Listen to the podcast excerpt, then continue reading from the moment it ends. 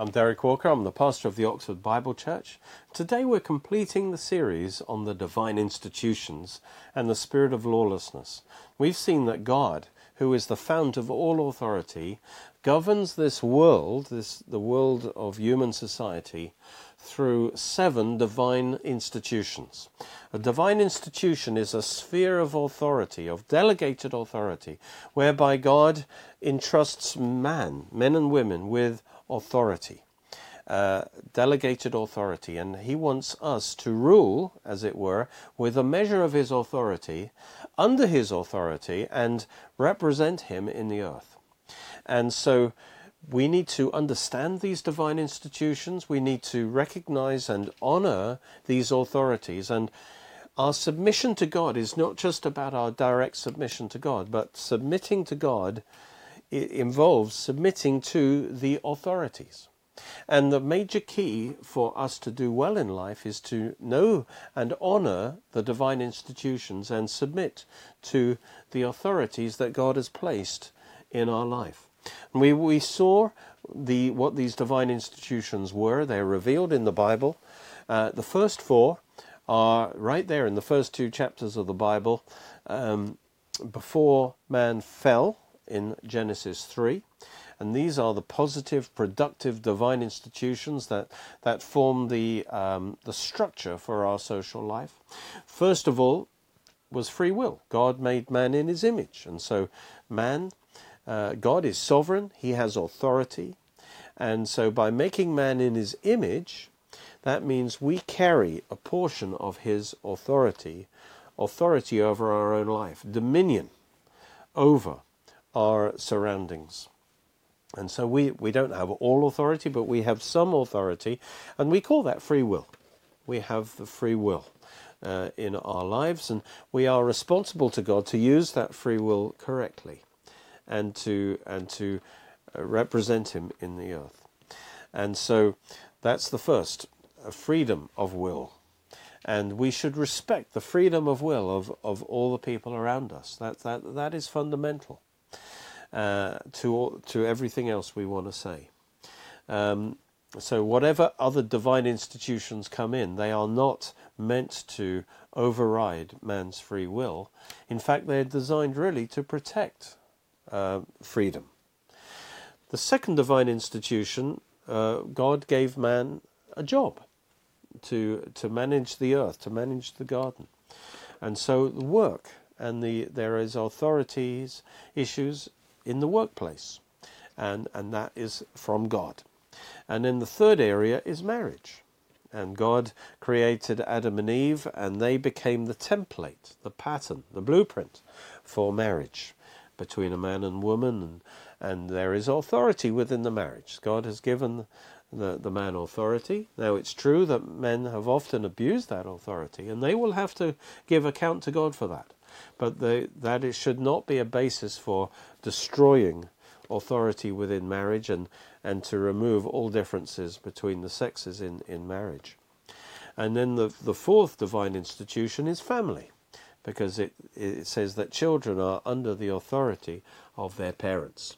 And that's as God ordained it. And parents are responsible to care for their children, to educate and to train their children, and one of the most important lessons that children are to learn is how to relate to authority. The first authority they meet is their parents, who are meant to represent God. And so, as they learn to submit to their parents' authority, they are being trained to to submit correctly to authority in the workplace and in all the other areas, to the government and so on. Then the fall happened in Genesis 3, which meant that sin came into the world and the lawless spirit of Satan is in the world. So now the divine institutions now start to be attacked because because by the way, criminal activity attacks usually the first divine institution, when, whether it's theft or murder or violence. It, you are accosting another person's dignity and their freedom. And so it's necessary now to bring in the next divine institution. The fifth divine institution is human government, because without it, there is no restraint on sin and evil, and as a result, uh, violence would, would fill the earth. um, if that restraint is removed. Chaos would happen because of human sin. And so authority is not the problem, although authority can be sinful in the way it's used. The authority in itself is not the problem, because it's sin in all, every human heart is the problem. Uh, and ultimately, the only answer for that problem is Christ and the gospel. But um, meanwhile, God instituted authority to restrain that sin and that evil so that we could have a peaceful society. And so the next uh, divine institution is human government, and and and the main uh, purpose for it is law and order. And uh, we saw that was instituted after the flood of Noah, and God gave human beings the authority to investigate and to deal with and to punish crime uh, even up to capital punishment for the crime of murder. And the principle of justice is an eye for an eye, a tooth for a tooth. In other words, the punishment should fit the crime. And if somebody has murdered someone, then the due punishment is that they should forfeit their life also. And so that's that is the purpose of government is is a divine institution and therefore Romans 13 says we should submit to the governing authorities. And then the sixth divine institution is the state, because God's God's plan was that as mankind spread over the world, they would form different nation states. And uh, God had to enforce that at the Tower of Babel because man, instead of scattering, tried to create a one world empire. And all under Nimrod, at, and they built the Tower of Babel to represent that. And by doing that, it sounds like a noble vision, but actually it was in disobedience to God. Because God knows, because of sin in the heart of man, if one man became the dictator of all, then that man would be uh, not qualified. He's a sinner and he would be under the power of Satan. He would be corrupted and he would use his power in an evil way to control the people underneath him and, and cut them off from God. And that was Satan's plan all along to, to bring mankind under the power of one ruler. And so God uh, had to judge the, them at the Tower of Babel, and God divided them by their languages, and God scattered them over the earth and brought in the nation states. And the development of the nation states is described in the Table of Nations in Genesis 10 but it was it was implemented in Genesis 11 at the Tower of Babel. And by doing that, God is restraining evil. Because if evil takes over one country, at least it's limited within the borders of that country. Um, and, and so, in that way, evil does not take over the whole world. And so, of course, in the end times, Satan's plan is to have the second Tower of Babel, and that's why one sign of we're in the end times is, is, the push toward globalism, which technology helps towards, and the globalist vision. And so the spirit of lawlessness is the spirit that tries to destroy all the divine institutions. It wants to tear down all the divine institutions, whether it's marriage, family, it wants to undermine them, and, and including the nation state. Uh, and, and so nationalism, again, is not wrong in itself. It's it's actually right, although taken to an extreme, of course, it can be wrong. But uh, there's nothing wrong with with being, as it were, proud of the nation that, that you belong to, and and supporting it and all the rest. And and so God ordained the nation state, and He is against uh, the globalism. And but Satan's plan, and which we know is happening in the end times, is to create a one world government, and he will put his antichrist, who is called the man of lawlessness, he will be over it. And this will be an empire that is in total opposition to God. It says he blasphemes God. He he rejects God's authority and he makes himself the totalitarian ruler. And that will, is what will happen in the Great Tribulation. And that will be the worst time ever. It will be terrible. Human freedom will be crushed. And, um, and, and his, it's Satan's attempts to totally cut God out of the picture and bring all mankind under his domination. And so that's why God can't allow that to happen. He will judge Babylon. Revelation 18 is the total destruction of that end time Babylon, the final Tower of Babel that Satan's tried to build to control mankind. And then God will bring in his one world government. But even then, it will consist of nation states in the thousand year reign of Christ. But that's the purpose of the nation state is to restrain evil in, in the world so it cannot spread too much. So the main purpose of government is actually not to interfere in our lives, but to, to make sure there is law and order and to defend the nation with weapons, to defend it against other nations. But now we come to the final uh, divine institution, which is the church of our Lord Jesus Christ. And this is a divine institution with spiritual authority.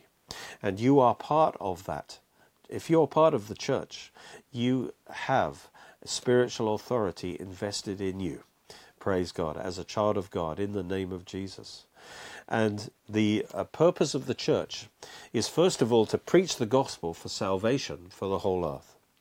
So the church exists for the for not just for its own members, but for the for the good of the non-members to share the gospel to the nations. But also, as we're going to see, the church, like the other divine institutions, is there to restrain evil in the world, to create conditions of peace so that the gospel might spread.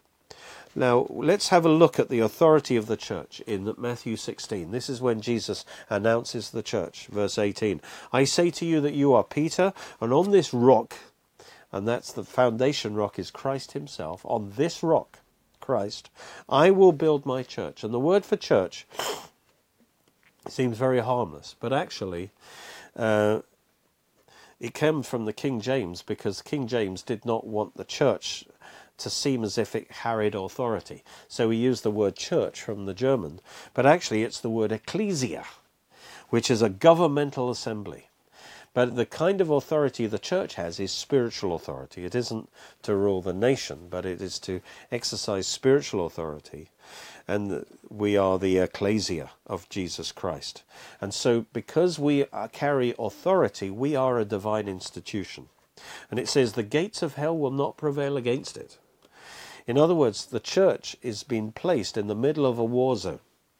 All right, the, the Spirit of God, but also the Spirit of lawlessness is at work. And the church has been placed to rescue souls from hell, from Hades.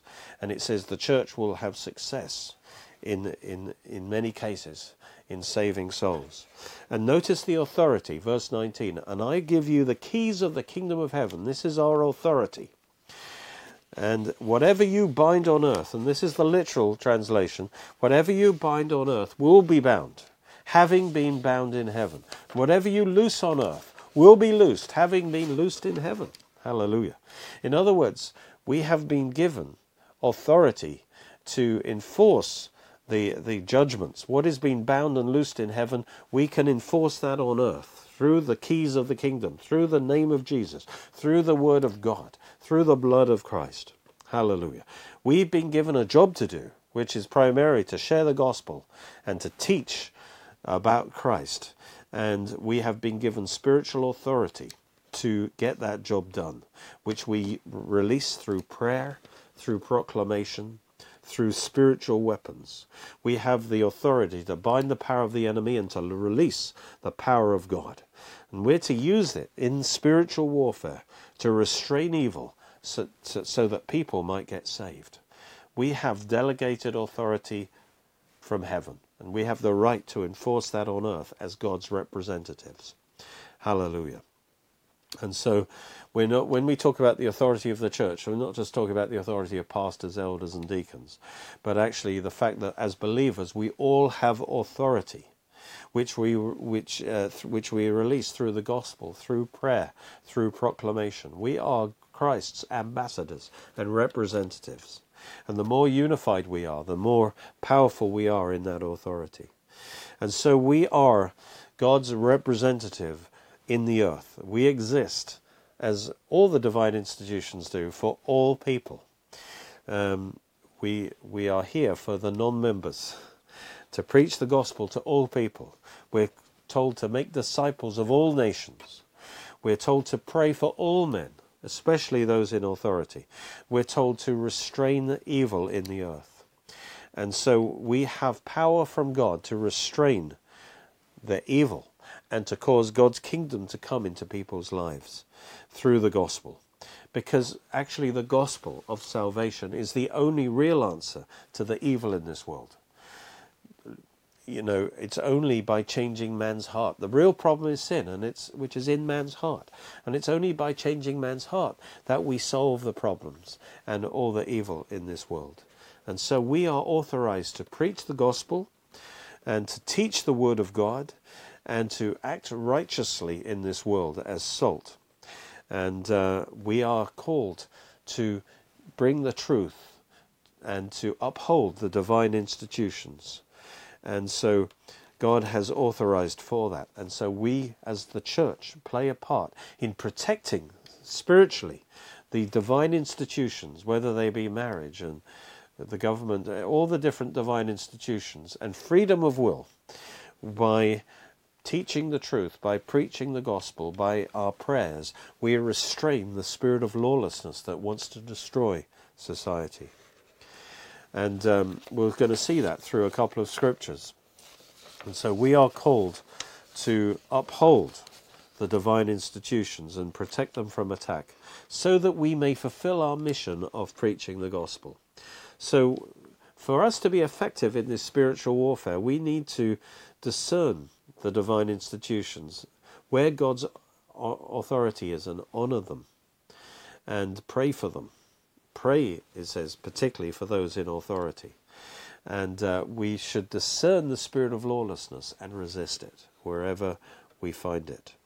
Uh, we see this restraining ministry of the church in 2 Thessalonians chapter 2 verse 3 it says let no one you know this really says that we exercise that power to restrain the spirit of lawlessness and we do it through prayer through through our proclamation let no one deceive you by any na- by any means for that day that's the day of the lord or the tribulation will not come until the departure comes first. That's the rapture.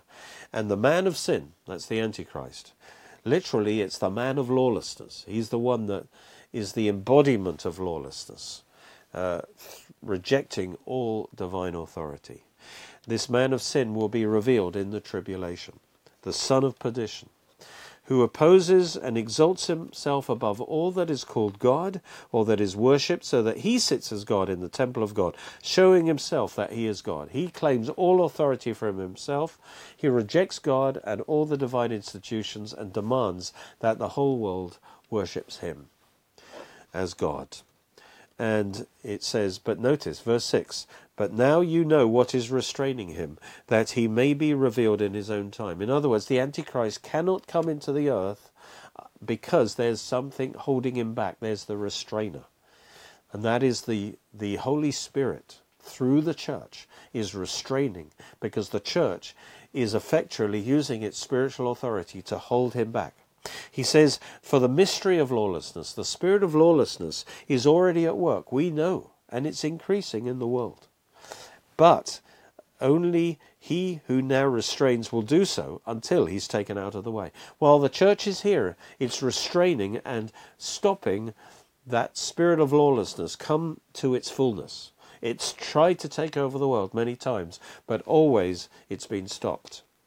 But when uh, the church is removed in the rapture, the brakes are taken off, and now the spirit of lawlessness comes into its full manifestation through the Antichrist and his kingdom.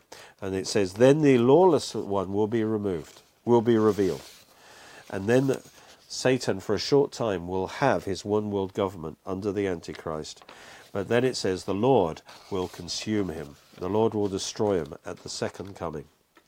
And so the church is restraining Part of our mission is to restrain the spirit of lawlessness and uphold the divine institutions. And Jesus said this in, in different words in Matthew 5:13. He said, "You are the salt of the earth." Now salt is there to restrain corruption. Salt represents truth, by the way. Um, Colossians 4 6 says, Let your speech always be with grace, seasoned with salt. Now, grace and truth are often together. All right, it says Jesus was full of grace and truth. Those are the two complementary aspects. He says, let your speech have grace, and we talk about the grace of God, but we also need to give the truth. The salt is the truth, and you need both of them. And salt, the truth of God and the truth of divine institutions, that restrains corruption. Salt on meat in those days was the, very valuable because it was the only thing. They didn't have fridges. That's what restrained corruption. And what restrains lawlessness is the truth of God's word. The spiritual battle is the battle over truth. You need to get the truth into your heart about divine institutions because that will restrain the spirit of lawlessness that will try and get into your life. And so it says that we should stand for the truth of the divine institutions of marriage, the family, the freedom of speech, the freedom of will. And also it says, uh, You are the salt of the earth, but if the salt loses its flavour, how will it be seasoned? Now, what happened in those days? Salt was so expensive, they often cheated by adding white powder to the salt to make it look larger so you get more money for it. But adding powder compromised the salt. It lost its saltiness and it lost its ability to to to be uh, to be uh, anti-corruption. And this is a picture of, of believers. It says, if the salt loses its flavor, how will it be seasoned? If we allow the spirit of the world, if we allow the spirit of com- of lawlessness against the divine institutions to compromise us, we become. Uh, if we, in other words, have areas in our life where we reject authority, we become this worldly, we we become compromised. We lose our saltiness.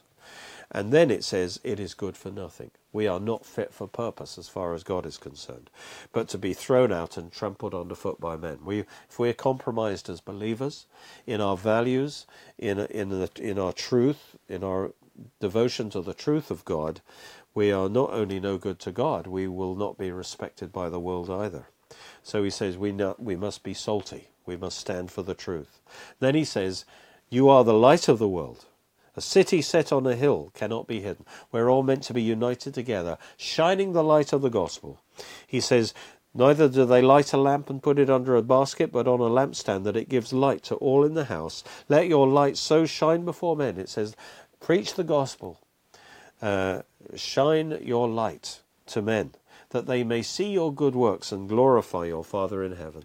And so they look to your life, and if it matches your words, they will glorify God by getting saved. But it says we are called to be salt and light. Light is our preaching of the gospel. Salt is us being righteous in this world and upholding the truths of God's divine institutions in particular. And by, by being salty, uh, we restrain the corruption in the world. And by shining the light, we overcome the darkness in the world. So the church has a ministry of preaching the gospel, but also to restrain the darkness and the corruption in the world, the spirit of lawlessness. And in our prayers, we are to come against that spirit of lawlessness. We are to pray for all those in authority. Um, in particular, 1 Timothy 2, he says, I exhort first of all that supplications, prayers, intercessions, giving of thanks be made for all men, but especially for kings and all in authority. Pray for the authorities in your life because Satan has particularly tries to attack authorities because if he can undermine authorities, he can bring great destruction. And he says, Pray for those in authority that they rule well under God's authority that we may lead a quiet and peaceable life in all godliness and reverence. Because when authority functions right, it brings peace and it brings order, it creates conditions for the preaching of the gospel. For this is a good and acceptable in the sight of God our Saviour, who desires all men to be saved and come to the knowledge of the truth. That's our purpose, is to bring men to salvation and to come to know the truth through, through the Word of God. And that requires a peaceful society under good authority. And so he says, pray for the authorities, because if the authorities function under the Spirit of God, then all will go well. And so we should pray for authorities, pray because they're under attack, pray that God defends them, but pray that those authorities are, honor God and that they do not abuse their authority. And pray that God raises up righteous authorities. And uh, because authorities can, can, can be sinful. Let us also ask God to show us if there's any lawlessness in our own hearts. Because how can we be used by God in the spiritual warfare if we are compromised ourselves? And how can we expect um, Satan? It says, resist the devil and he'll flee from you. How can we expect the devil to flee from us if we are have submitted to his spirit of lawlessness? That's why he says, submit to God resist the devil and he'll flee from you. How do you submit to God? You submit. Partly it's through submitting to the divine institutions that God has established. When you're submitted to God, then you can resist the devil and the devil will flee from you. So we have an important role to play in the end times. Let us dedicate ourselves to God and volunteer to God for God to use us in the spiritual warfare. Let's use the keys of the kingdom to to use our authority to resist the spirit of lawlessness in the world and to promote the preaching of the gospel. Let us pray for those who are lost so that they can have a chance to receive salvation. You have authority in the name of Jesus, through the Word of God, through the blood of Jesus, to make a difference. Amen. Thank you for watching.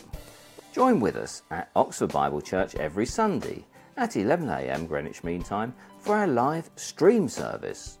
Or join us at Cheney School, Headington, Oxford, OX3 7QH. You can watch more of our teachings on our Roku channel and Derek Walker's YouTube channel. All Derek Walker's books are available in printed and Kindle versions in all Amazons worldwide or online with other great products, where you can also support our programs at www.oxfordbiblechurch.co.uk or by calling 01865 515 086.